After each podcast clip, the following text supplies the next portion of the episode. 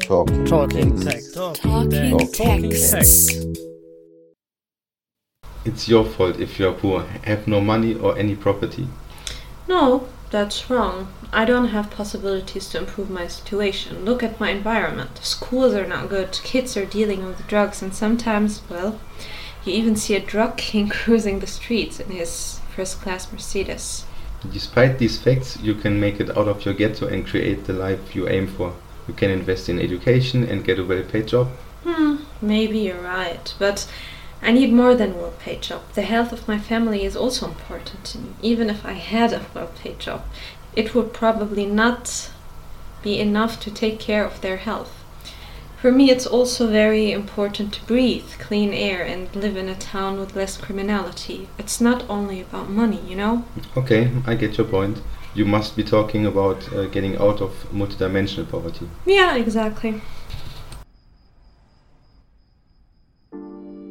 Hello and welcome everyone to introducing multidimensional poverty, an episode of Talking Texts. As you've heard, we are talking about poverty. Not only this, we'll be discussing the text Global Multidimensional Poverty Index 2020 Charting Pathways Out of Multidimensional Poverty, Achieving the SDGs report. The text, dear listeners, is about measuring poverty with the special concept of the multidimensional approach. I greet you kindly here. My name is Miriam El Aga. Also, friendly greetings from me. My name is Fabian Schmiede. So let's dive right in. You may ask yourselves, why do I need to listen to the podcast? And is it really relevant to me? Well, dear listeners, as long as you're students of Sustainable Social Policy at the Hochschule Bonn-Rhein-Sieg University of Applied Science, it's worth it listening to the podcast. Right, Fabian?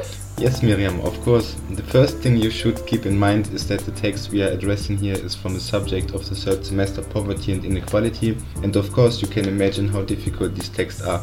So, we will try to simplify it and make it more accessible. Moreover, the subject multidimensional poverty is an important aspect in your studies and a great way of measuring poverty.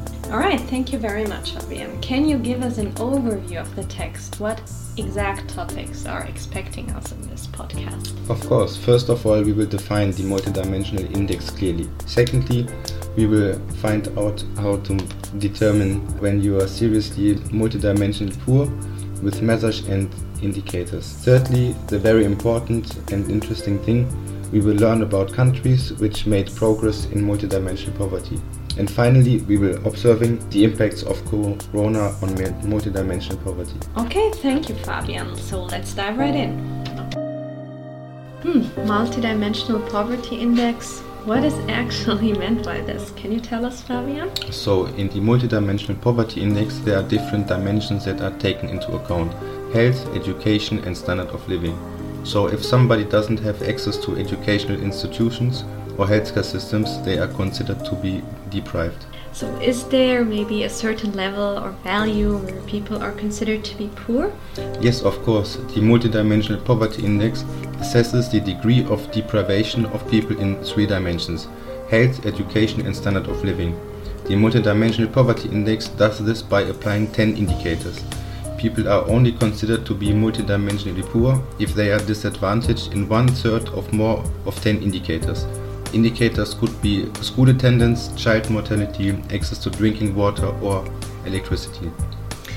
Can you give an example how this index is applied? Yes, of course. Let's take the indicator nutrition as an example. If the extent of undernourishment of a person is over 33.3%, then this person is considered to be deprived. What does undernourishment actually mean? Undernourished means when people lack healthy and sufficient food. Okay, thank you. Now let's ask people which dimensions are most important to them for good standard of living. Actually, I think that education is a key factor for social security and participation in society, but education is the second step. So, the most important and uh, essential is um, the housing and food. So, without food and housing, or it's not worth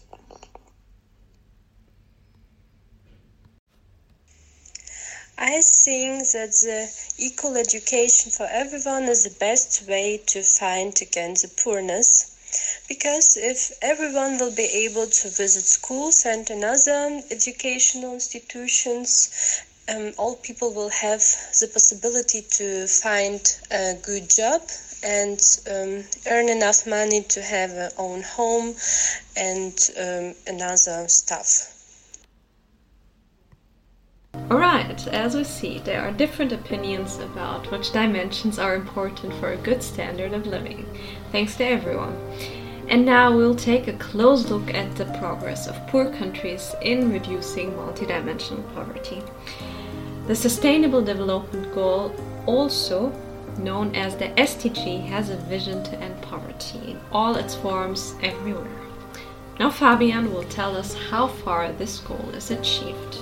As Miriam said, I will give an insight on a study in order to clarify the progress of poverty reduction. This study covers 75 out of 107 countries which are included in the Global Multidimensional Poverty Index. For further understanding, what is the Global Multidimensional Poverty Index? It is the multidimensional index that we learned. The difference is that the Global Multidimensional Poverty Index doesn't only focus on one country. It measures multidimensional poverty in over 100 countries. So there are several questions that come up. Who reduced multidimensional poverty the fastest? Second, which countries halved the multidimensional poverty? And finally, how is the progress in the countries of sub-Saharan Africa as well as East Asia and the Pacific? Almost 65 countries managed to reduce multidimensional poverty outstandingly. The fastest reduction of multidimensional poverty was Sierra Leone. From 2013 to 2017 during Ebola crisis, multidimensional poverty was reduced in Sierra Leone from 74 to 58 percent. And about halving multidimensional poverty, four countries managed to achieve that. Armenia from 2010 to 2016, India from 2005 to 2016, Nicaragua from 2001 to 2012, and also North Macedonia from 2005 to 2011. Third point, some countries of sub-Saharan Africa experience the fastest absolute reduction in multidimensional poverty. This is surprising because they have the highest poverty rates, they even face political conflicts, environmental problems and so on. Mauritania, Liberia and Sierra Leone, as we mentioned earlier, improved the multidimensional poverty index the fastest. And there is China, which reduced poverty from 2010 to 2014 annually over by 19%. In those four years, more than 70 million people came out of poverty. Alright, thank you Fabian very much for the insights on countries' progress. Now we'll consider measurements of poverty from a different perspective. The perspective of Sir Tony Atkinson, a major voice in poverty and in poverty measurement. He gives us an idea of how to provide a fuller picture of a country's poverty situation. Yes, and I have to admit his way of measuring poverty is very extensive. His approach is called triangulation poverty trends to reveal the overall picture. It is involving different poverty approaches. Approaches such as the national monetary approach, the national multidimensional approach, and the global dimensional approach, and some more. Okay, and how can the combination of different approaches across different countries provide a fuller picture of a country's poverty situation? Well, let's take an example. Imagine you have a country like Sierra Leone. In order to measure the levels of poverty, you can look at levels of consumption in different households. This approach of measuring consumption is called the monetary approach. But is it enough to measure the level of consumption or income? No, of course not.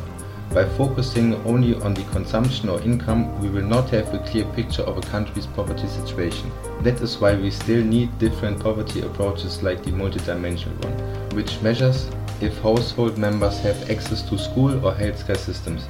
So we need as much approaches as possible to see different dimensions of poverty in order to have a clearer picture. Alright, thank you very much, Fabian. Can you please tell us why this is relevant?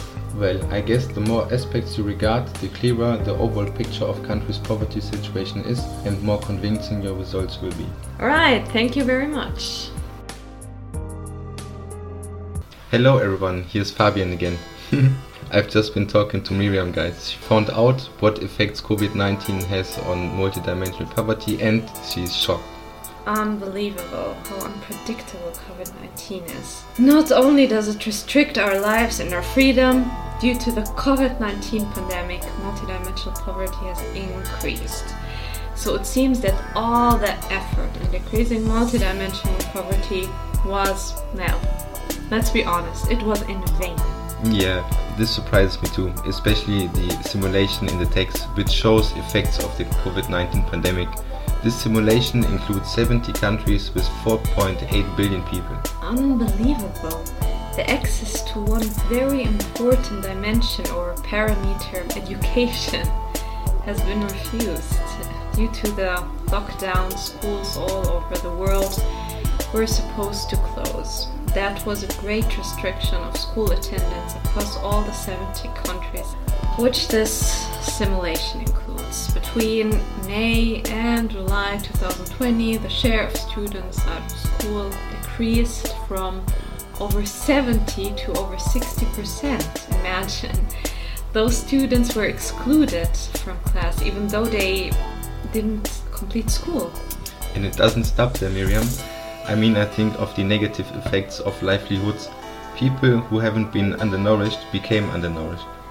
Yeah, you know, I really feel bad for all those people who lack basic nutrition.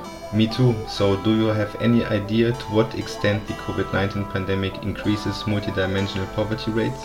Well, according to this simulation, the effects of COVID 19 force across the 70 countries, the multidimensional poverty index has increased a lot in 2020.